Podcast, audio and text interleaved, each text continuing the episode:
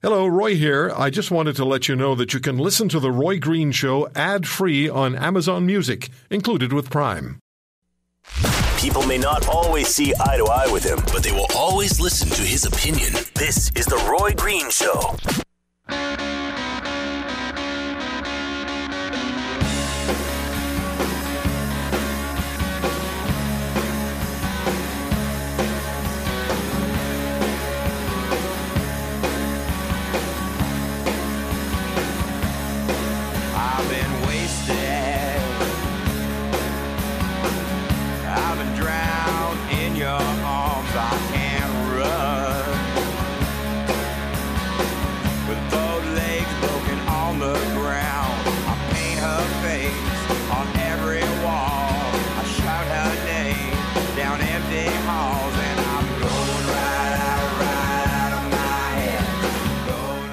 There's a lot been said, a lot been written about uh, the federal NDP leader Jagmeet Singh, and particularly in the last week or so, as uh, it's been reported that Mr. Singh attended um, gatherings where Sikh independence in India was uh, discussed, where violence was also part of the conversation, and uh, and he said, uh, if you go to globalnews.ca, there's a story yesterday that Mr. Singh said he believes Canada, the federal government of Canada, should declare violence against Sikhs in India in the 1980s as genocide. A lot of questions about uh, what Mr. Singh really uh, has to say. And I was reading a, a uh, column by Margaret Wente in the Globe and Mail. She writes, in part, all of this should be deeply troubling. And, and really, well, let me go back a little bit. What Mr. Singh didn't say when he talked to the Globe and Mail about terrible persecution of the Sikhs and how that inspired him to stand up for human rights, what he didn't say is that the violence cuts both ways.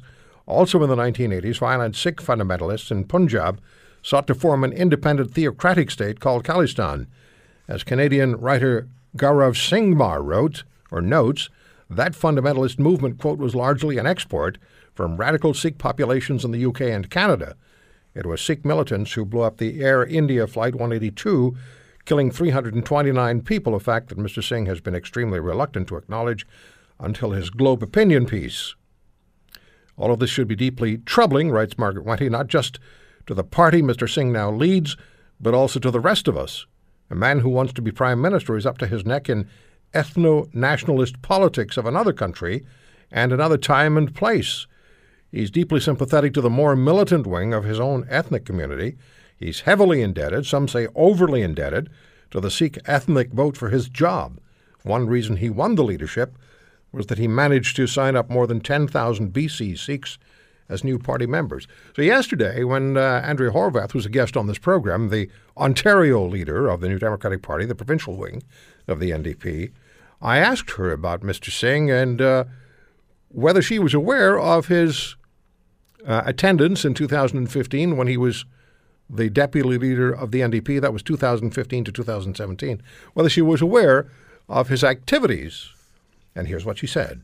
Uh, well, in fact, Jagmeet has been uh, speaking to crowds on issues of, uh, of genocide and of human rights violations and uh, all kinds of those kinds of topics for many, many years. I mean, it's one of his passions, and not just uh, when it comes to the Sikh community. I mean, he's spoken out on the Tamil community, for example. He's spoken out on, uh, you know, on all kinds of other uh, human rights issues worldwide. And so I wasn't unaware uh, that that was one of his passions. I wasn't unaware that he had been invited by many, many different uh, organizations and, you know, plenaries and conferences uh, around the world, here across Canada and around the world. And so, I mean, the specifics of, of his remarks and all of that stuff, that was kind of not part of his work as an MPP. It was more his work as a, a social uh, activist and as a, a human rights activist on the international stage. There's Andrea Horwath from yesterday on this program. Joining me is Tom Quiggin.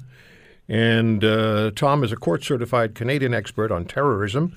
He's done intelligence work for the RCMP, the Canadian Armed Forces, the United Nations, for the War Crimes Tribunals, Has a he's a very very extensive CV, and uh, we've talked to Tom about his most recent book, Submission: The Danger of Political Islam to Canada, and it's the Quiggin at Quiggin report, right on uh, on on Twitter, Tom.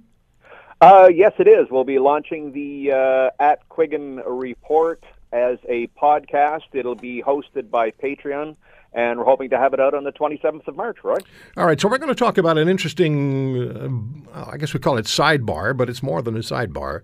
But we'll, we'll just for convenience sake name it that about what happened to the Quiggin Report in one of the major social media organizations in a little bit. What did you make of, uh, of Andrea Horwath's description of Jagmeet Singh when he was the deputy leader of the Ontario NDP, and what do you make of the news that's been really percolating across this country about Mr. Singh and what he's had to say, and particularly when he was talking to Global News that uh, the federal government should declare what happened to Sikhs in India in the 1980s as genocide.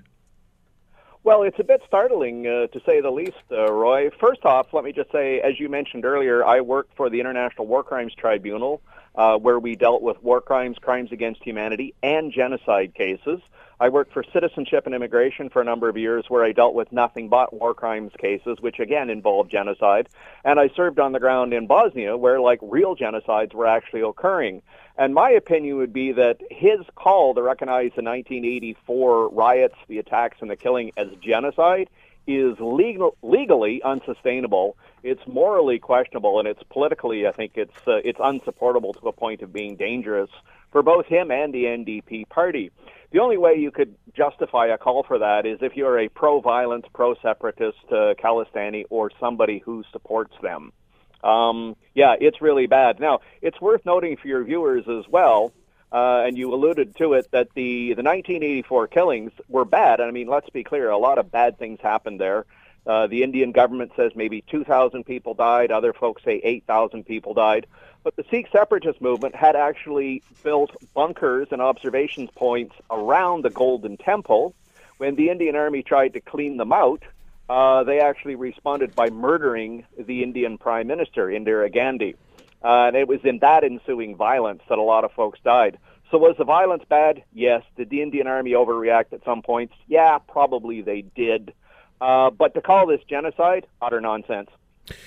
Tom, the point was made yesterday by a caller that uh, when it comes to politicians in this country, particularly politicians with a profile, your your focus should be Canada. Your focus should be the the national interest in this country. What what Canada requires, and it shouldn't be another country or bringing conflict from another country here. And it was made. The point was made about about political leaders, but I think it would extend beyond just political leaders. Would you agree with that? Yes, I mean, if you want to come to Canada, my idea is great. Come on in. I mean, that's how my grandparents got here. Uh, they come from a series of mixed backgrounds, and the reason they came to Canada uh, was particularly to get away from the foolishness of the old country. Um, so what we're seeing, however, and you're correct to point this out, is a number of politicians who are using entryism. In other words, they're joining political parties, not to help that political party, not to help Canada, but to uh, advocate for their political cause overseas. And again, we should note for your viewers that the Khalistani cause in India is dead. It's finished. There's nobody in uh, India advocating seriously for a free Khalistan anymore. The only people around the world who are doing this are in Canada, the United Kingdom, and America. And just by way of notation as well, the two richest states in all of India are Delhi and uh, the Punjab. Uh, so it's not like the Sikhs are horrendously oppressed or something like that. They actually sit at the top of the economic uh, structure in India. And, you know, Again, this like whole issue. Only fo- Sorry, go ahead. No, I was going to say this controversy managed to also overshadow a significant part of Justin Trudeau's trip to India, which never should have taken place, and uh, unfortunately, it turned out to be embarrassing. But uh, Mr. Trudeau and his uh, one of his senior national security advisors, who shall remain nameless to most people, but they know who we are, who he is, um, suggesting that uh, um, what was his name? Atwal. Help me out. Jaspal Atwal. Jaspal Atwal. Uh, yeah, yeah the, the, Singh Sani was the other guy. Yeah, and he, they said that uh, that Atwal had been brought into the Trudeau um, uh, entourage as a uh, sort of an underhanded move by maybe some Indian um, government organization or spy organization. Anyway, it sounded like 007. And then Jaspal Atwal, was it last week, he said, no, no, I've been going in and out of India with, uh, with visas for quite some time. So this, this whole issue climbed on top of Trudeau uh, in, in India, which was his visit was so embarrassing he didn't need any more trouble. Yeah, what's really interesting is they invited Jaspal Atwal, and anybody who did like even a Google search on this guy would know he used to belong to a terrorist group, and he was convicted of attempted murder of a cabinet minister Yeah. as well as fraud, as well as trying to beat the head in of uh, Ujjal Dosanjh. Uh, and then the guy who was at the top of the list of journalists, and the guy's name is literally at the top of the list of journalists for whom PMO asked for visas to go to India was Mandeep Singh Sani, who's well known for his role in advocating that the Prime Minister of India is a terrorist. And there's multiple pictures of him floating around the internet, holding up signs with his family in Toronto saying the Prime Minister of India is a terrorist. Yet these are the folks that were on the inside of the meeting, or meetings, plural, uh, in India. So for the government of Canada or for Prime Minister Trudeau or for the PMO to say, A, it's the fault of India, well, that's absolute nonsense. You were the ones that invited them. And then to somehow infer that the, they didn't know anything about it just belies belief. You know, we spoke with a New Delhi journalist who told us that the Indian government didn't want Justin Trudeau in India. They didn't want him for a week. They knew he wasn't there to really work with India. He was there to to appeal to the uh, to the Indian Indo-Canadian population in, in Canada, trying to score votes. And I said, uh, "Do you think that Mr. Trudeau's visit created a negative, uh, created more of a negative reality for the Indo-Canadian relationship?" And he said, "Oh, absolutely." Yes, without doubt, uh, overall relationships have- been damaged uh, between India and Canada. Partly, it should be noted, by the provincial Ontario legislature actually passed a motion to try and recognize the violence in India as a genocide against uh, the Sikhs. Uh, uh, in fairness to the Ontario legislature, two-thirds of the MPPs didn't show up, but nonetheless the motion passed. Uh, and then the visit by Trudeau, of course, was an utter disaster for any kind of uh, further relations. Um, it was noted ahead of time, of course, and you're correct in pointing it out, that the trip over there had nothing to do with Canada's business. Uh, out of that entire eight-day trip, at the outset, there was only half a day, literally half a day of official business. The rest of it was all unofficial. It was only once they started getting criticized that they jacked it up, and there was a day and a half's worth of official visits. So yeah, that the uh, the entire trip to India, I think, damaged Canada. It damages India to a certain degree, albeit less. And interesting enough, it damages citizens in Canada who are from India originally, because India now is going to start taking a lot harder look at anybody applying for a visa to visit India. And anybody who's got uh, a radical background or an extremist background, I think it's going to start having a lot Yeah. harder time getting visas back to India. All right, let me get So- you to hold. Let me get you to hold, Tom. We'll come back with Tom Quiggin. And Howard, Justin Trudeau did do something. He uh, gave at least me an idea for a new reality show called Political Dancing. Looking for the truth and not worried about rattling some cages to get at it. This is The Roy Green Show.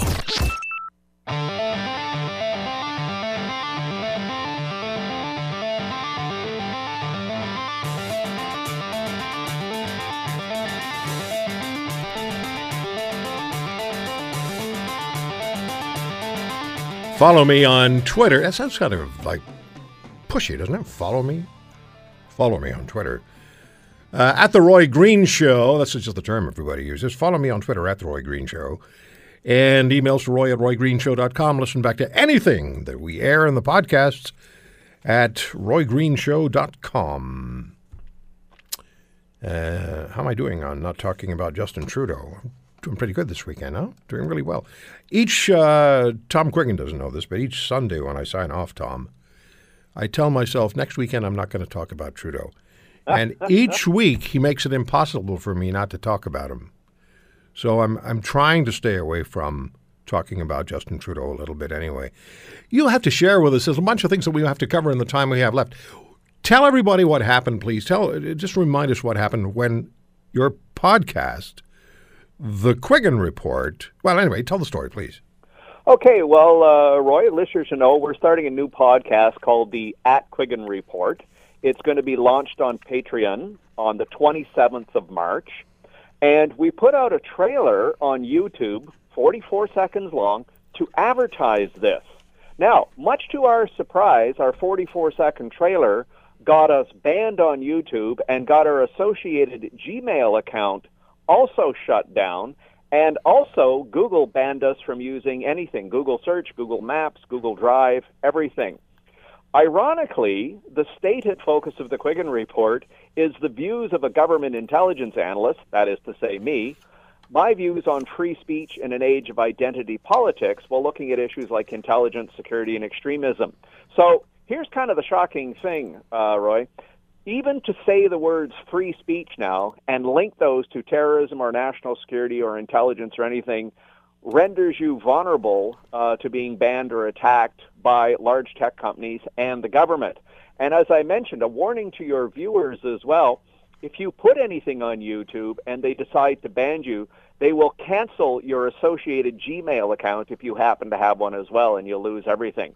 So, yeah, here we are talking about free speech in Canada, and I've discovered, much to our surprise, that uh, merely talking about it now is enough to get you banned by the good folks at uh, YouTube and Google. All right, so now we have people saying, "Who the hell is Tom Quiggin?"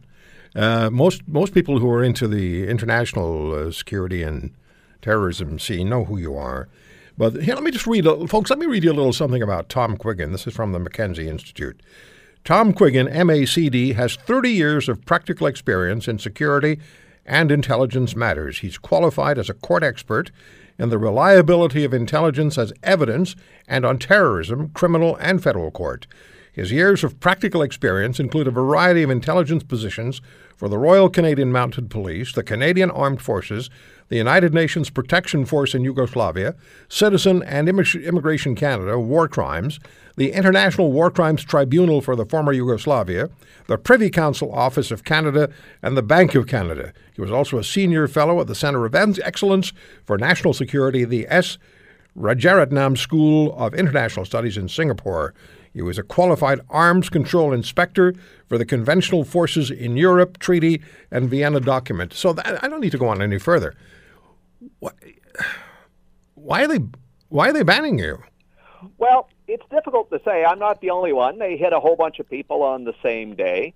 Um, but I think what you're seeing is the tech companies, and particularly you know Google, Facebook, Twitter, etc., are coming under pressure from Western governments, and these Western governments are ones uh, which are finding it increasingly difficult, I think, to maintain their narratives. In other words, we have folks like uh, Trudeau, who we said we weren't going to mention, but I just did. That's okay. We have folks like Trudeau, Jean-Claude Juncker, et cetera, et cetera, who have a progressive narrative of central control, open borders, unlimited migration, mass welfare, high taxes, et cetera, et cetera. And again, we have certain leaders who we won't name uh, who say that we, you know, ISIS fighters returning to Canada yeah, is a yeah. good thing, and you're Islamophobic if you're afraid of them. All right, let me stop. So, let me. I have to stop you there. We're going to come back with Tom Quiggin, and we're going to pick up on that very point. Because tomorrow, a man we interviewed, had an exclusive interview with, who won't talk to me anymore, John Letts, the father of Jack Letts, who uh, many consider to have been a member of ISIS. He says no, he wasn't. Uh, John Letts is, Letts is coming to Canada, and he's looking for his son to be allowed into this country as a dual citizen. So we're going to get at that with Tom Quiggin and play a little bit of my interview with John Letts when we come back. You know you've hit the big leagues when you're a guest on his show. This is the Roy Green Show.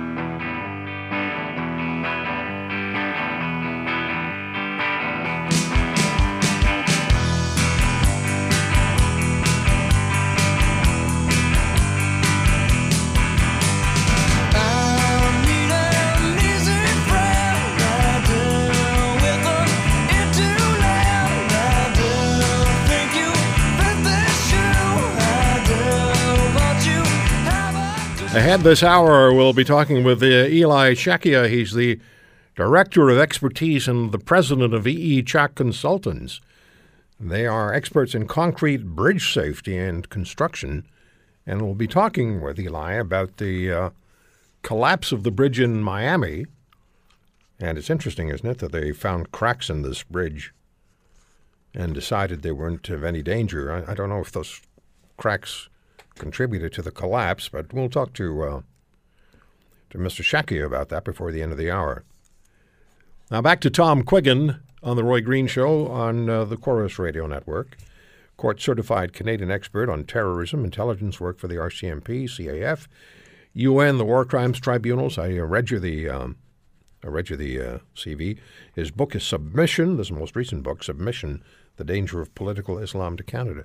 So, Tom, as we end, as we break, you talk about Trudeau bringing allowing ISIS terrorists back into Canada, and I mentioned uh, Jack Letts and his father Tom Letts, uh, John Letts, and said that he wouldn't wasn't communicating with me anymore. Guess what happens during the bottom of the hour break? you got a phone call from John I, Letts. I got an email.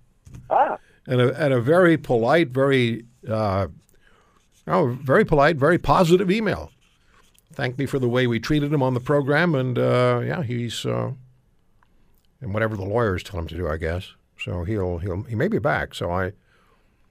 It took a while. I mean, I didn't hear from him for a long time, so I just assumed that he'd uh, had fallen out of favor because I, I said the day after I spoke with him when a listener asked me or a caller asked me, "Do you think uh, his son had anything to do with ISIS?" And I said, "My gut tells me yes." And I thought that that maybe had upset Mr. Letts. Anyway, I did hear back from him. Now, on this issue of the ISIS terrorists being allowed back into Canada, at the same time, we have um, we have translators, interpreters, Afghan interpreters. We'll be talking to two of them in the next hour. One is in Canada, the other one is in Afghanistan. The one in Afghanistan is being hunted by the Taliban. They've been able to get a missive to him that if they catch up with him, they're going to kill him and behead him and kill his family.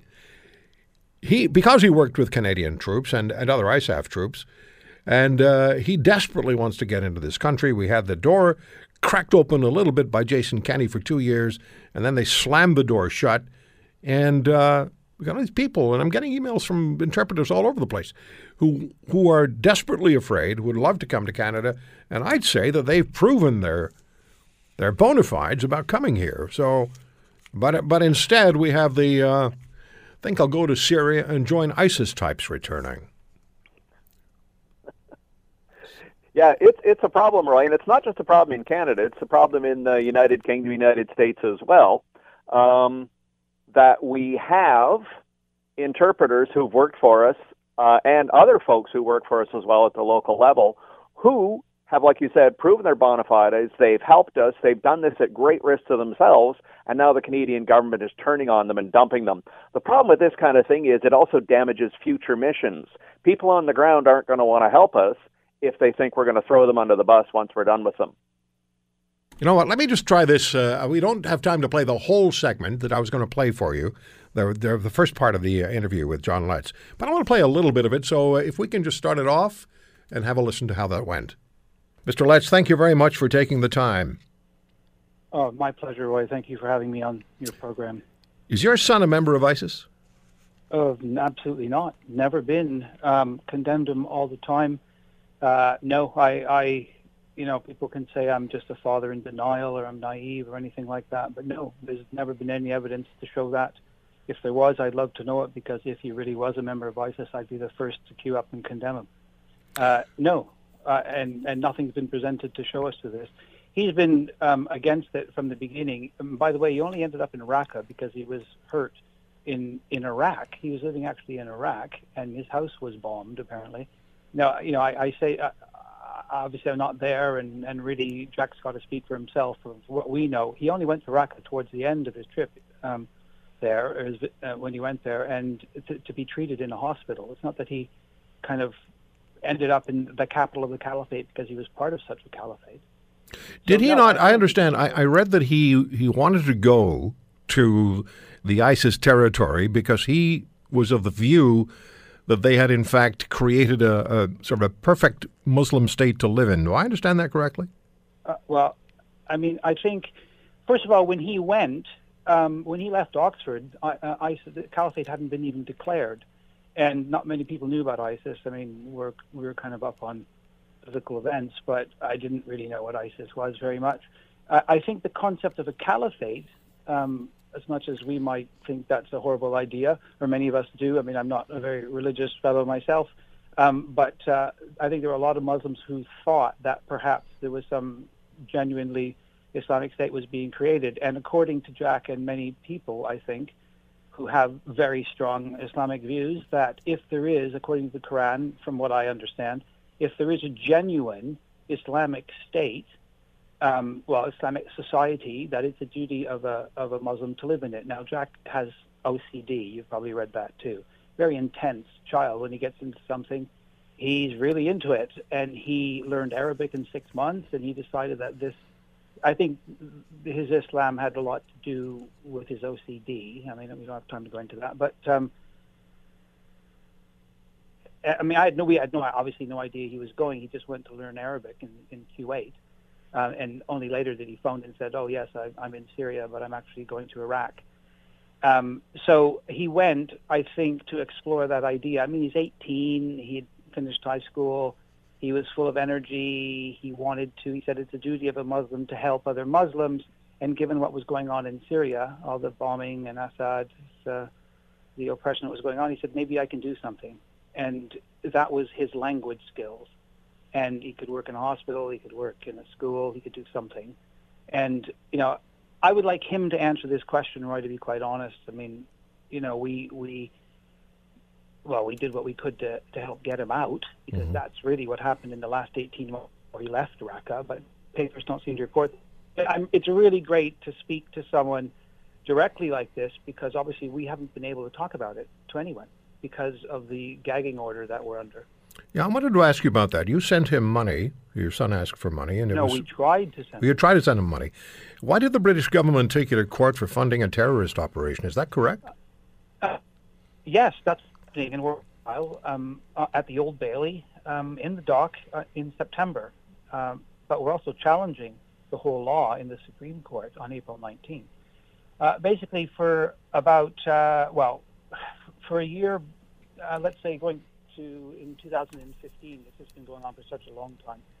Um, he was sending lots of messages to us saying, "I've got to get out of here, please, mom, please, dad. You know, they, they're hunting down my friends because we're all standing against them." I mean, there was resistance activity inside Raqqa against ISIS.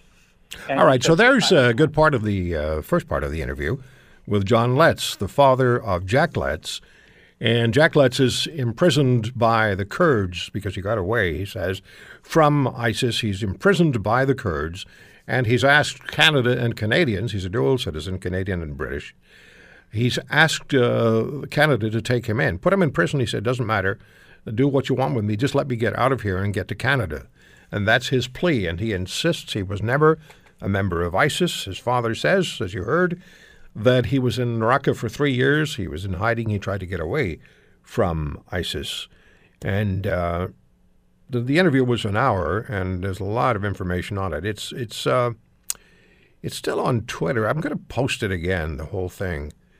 But uh, Tom Quiggin, as you listen to John Letts, clearly a father who loves his son, wants his son saved, and wants his son's life saved.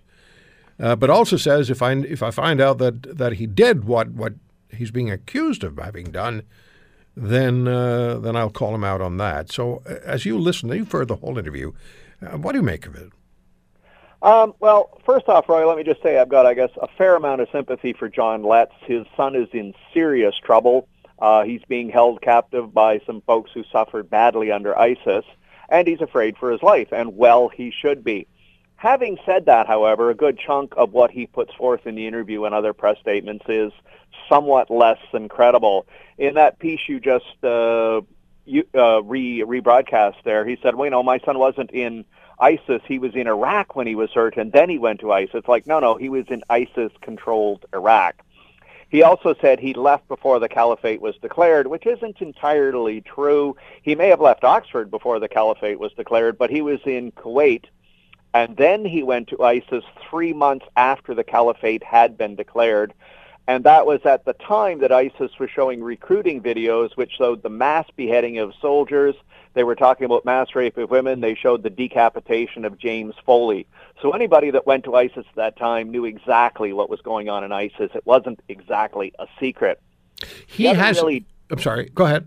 I was going to say the other really damning piece of uh, evidence against uh, Jack, the son, is that he gave an interview to Channel 4 News in the UK in 2016, two years after he got to ISIS, said he had no regrets about being there. He had no plans to return to the United Kingdom.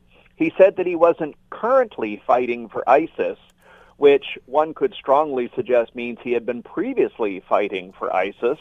And then he went on a bit of a rant and said how he hated his parents because they're non-believers. He hopes that they die in their rage. Uh, and that he referred to with the rest of us as basically a bunch of dirty kafirs and non-believers. So this idea that Yeah. this sort of misguided youth going off to explore a caliphate um, doesn't line up with the actual evidence trail on the other side of Okay. the on the other side of the sheet. Uh, Tom, I thank you for joining us today. We'll find out more. Mr. Letts is coming to Canada tomorrow. He'll prevail upon the government to allow Jack Letts into the country.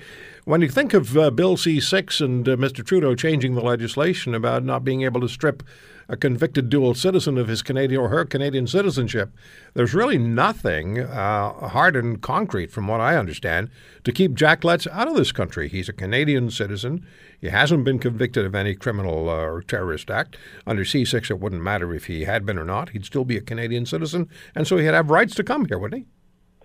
Unfortunately, my guess is at the end of the day that Yeah. he might very well, very uh, well wind up here. I mean, he's a Canadian legal citizen of convenience. He has no actual Yeah, attachment yeah. to Canada. And the UK. not educated here, but nonetheless, this is where we're at. Yeah. Yeah, and the UK doesn't want him. So thank you, Tom. It's always good speaking with you. Uh, the uh, book is Submission The Danger of Political Islam to Canada and a Warning to America. We'll talk again soon, Tom. Thanks for the time. Cheers. Thanks, Roy. All the best.